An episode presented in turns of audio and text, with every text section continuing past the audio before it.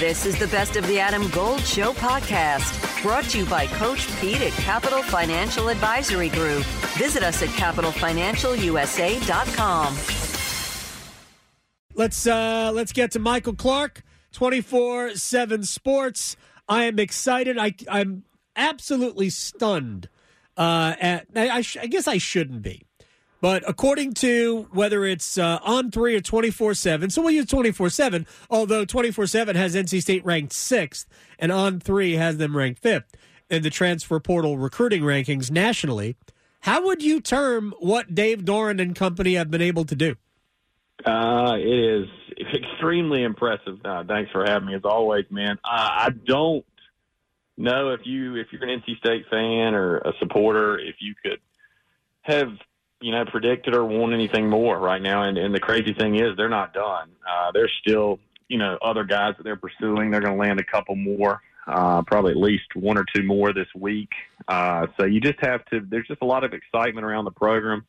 You have to credit Coach Doeren. He called for the support after the blowout win over UNC. People responded. Uh, the collective, Savage Wolves and Pack of Wolves. I mean, everybody's just in this thing together, and it's amazing what can happen when everybody pulls together for a, a common cause, which is NC State football right now. Michael Clark is joining us here at Michael Clark two four seven on Twitter. Uh, all right, so Grayson McCall, I know I've talked about it with uh, with your pal Corey, um, but let's get to the other things. I, I, mean, is it crazy to think that Jordan Waters is the signature uh, so far? Getting somebody from Duke, explain that.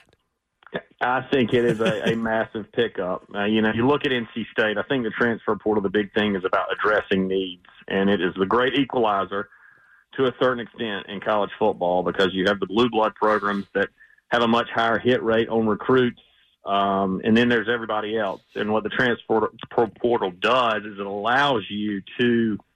Uh, I'm not saying make up for the misses. It, it just it gives you a chance to add instant impact guys who can help you, you know, next season or as soon as they step on campus. And a guy like Jordan Waters, I mean, he's one of the best running backs in the ACC. Yep. I think going into next year, one of the better running backs in the country. And NC State desperately needed help there. Was razor thin at the end. You had a true freshman, Kendrick Raphael, starting, who you know did an admirable job. I liked him. Yeah, I mean he's he's a really good player. But ideally, in a perfect world, I, I think you would have you know preferred to redshirt him. Uh, that just was not realistic given the attrition at the position and all that mm-hmm. stuff. But you know, Jordan Waters, by all accounts, is a sensational, obviously player, but even more so a, a great person. And I think that is the key in this transfer portal era when you are adding, uh, you know, double digit guys potentially. It's it's important to get players, Adam, but you've also got to get guys that are the right fit for the program because you don't want to mess up the team chemistry. NC State's momentum is at an all time high right now. You got nine wins, a chance to get ten and I think the consensus, if you were to ask anybody inside that program, is you know they're going for an ACC championship next year and trying to compete for a spot in the college football playoffs, which expands to 12. And I, and I think that's a realistic goal when you look at what's coming back and what they've added. Michael Clark, 24 7 Sports, is joining us here from Pack Pride. Uh, NC State, very highly thought of in terms of their work in the transfer portal. Uh, throw out a couple of other players uh, who have caught your eye out of the portal. I know there are a couple of kids coming from Maryland. One is coming uh, who went to uh, Rolesville, went, went to high school at Rolesville. Um, you know, there, there's obviously some pretty pretty uh, impressive names here, but who are we expecting? Yeah, well, I think you've got it. I mean, Grace McCall is, is going to get you know, the lion's share. Yeah. The quarterback gets the blame and, and a lot of the credit because he is the most important player on the field. But I think when you look at what NC State's done, you know, McCall is a guy throughout his career that has posted some massive numbers. But I, I think with this transfer portal haul, the goal is not to put so much on the quarterback. Uh, you know, State, for better or worse, you know, was was limited offensively uh, throughout the year, whether it was attrition and, and and all that type stuff. But now you're adding players around the quarterback who can give you more firepower. And, and Robert Anae has proven to be a, a tremendous offensive coordinator. What he did down the stretch this year uh, was really impressive. Uh, the bigger thing here, I think, when you look at what they've done, is addressing needs. They're not just taking guys to take them sometimes programs get in trouble when you're just trying to get to that 85. A guy like Tamarcus Cooley, you know, you lose your top two nickels. Corey yeah. Coley is a corner from Maryland, but I like Cooley as well. Length, uh, athleticism, has experience. Uh, you get the Justin Joly kid who is from from Connecticut, uh, tight end, can stretch the field. We yep. all know Anae likes the matchup, uh, create matchup issues at six four, six five, two thirty. And then Wesley Grimes, a local kid, uh, wide, wide receiver from Wake, who it was really productive this year. I think quietly though, the bigger one of the bigger pickups is Zeke Correll, the center from Notre Dame. And Dylan McMahon's already accepted an invite to an All Star game, so he's not returning. Uh, Lyndon Cooper entered the transfer portal. So when you're looking at NC State's roster ahead of next season, you're like, well, who's going to play center? Well, Zeke Zeke Correll from Notre Dame started, I think, 30 games or close to it.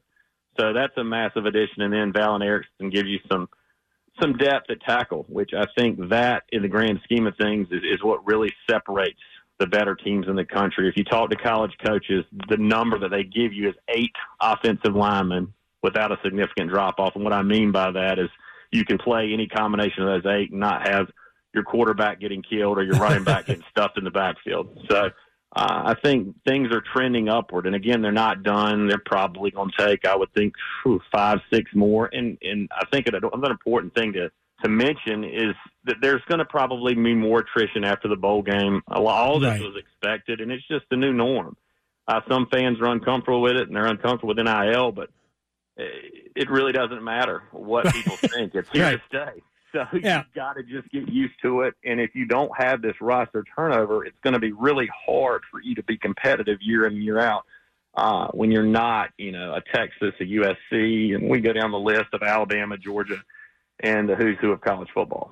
Michael Clark, before we let you go, first of all, I, I, I want fans to be comfortable with it because it's time to start looking at this as professional sports, just at a different level below the National Football League. It's just what it is. Um, you know, we have we have you know tiers of English football, and the top tier is the Premier League. But man, they care about sports in League One and League Two as well. It's just at a different level, and players deserve the. I think they deserve the right to move uh, move about the country as they see fit. Uh, to to get the best opportunity for them, whether it's financial or um, you know just in terms of playing time. So we just have to adjust our thinking. So finally, very quickly, because I know National Signing Day is upon us, uh, how does all of this stuff in the portal impact that?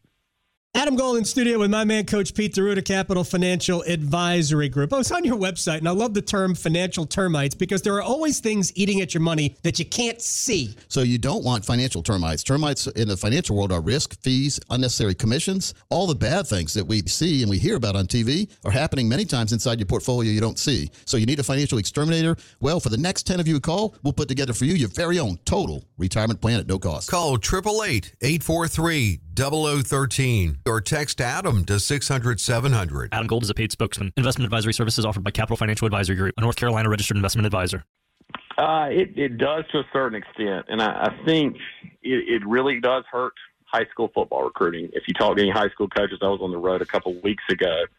There's a growing concern, uh, you know, whether you have five, ten, or how many ever guys you bring in from the portal at a uh, respective school, it does take away from that high school uh, pool of players. And if you do that, say at the, the Big Four in North Carolina and the ACC, say you have 10 at each, that's 40 scholarships that I'm just throwing out round numbers that would have gone to high school kids. So it is a it is a delicate balance. I think what you have to do too at these schools uh, outside the uh, who's who is, is you have to go through all avenues, whether it's the transfer portal, the junior college level, and high school level. And, and to kind of pile on what you said, I, I think people do need to really adjust. In this country, you can do all types of things at whatever age to earn money. And I think it's important for those who are critical to realize that, you know, 99% of these guys, Adam, aren't going to go to the NFL. They have a very small window to earn money.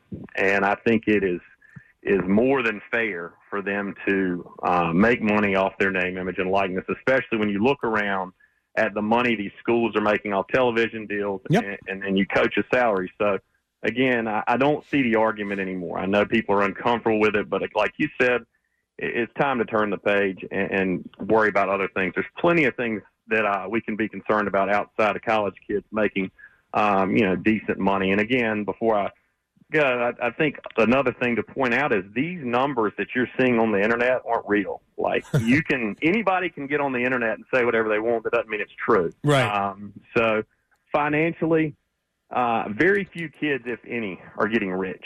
Um, so uh, I think that is important to point out in the grand scheme of things too. Um, again, I think it's a win-win. There are some ugly sides to it, but there's a lot more good than bad coming of this.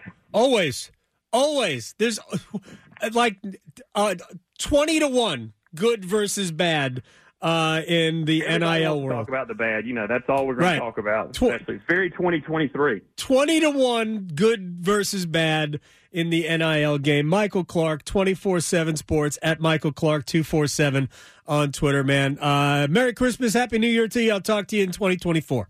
Absolutely. Always appreciate y'all having me. You got it. Michael Clark here on The Adam Gold Show.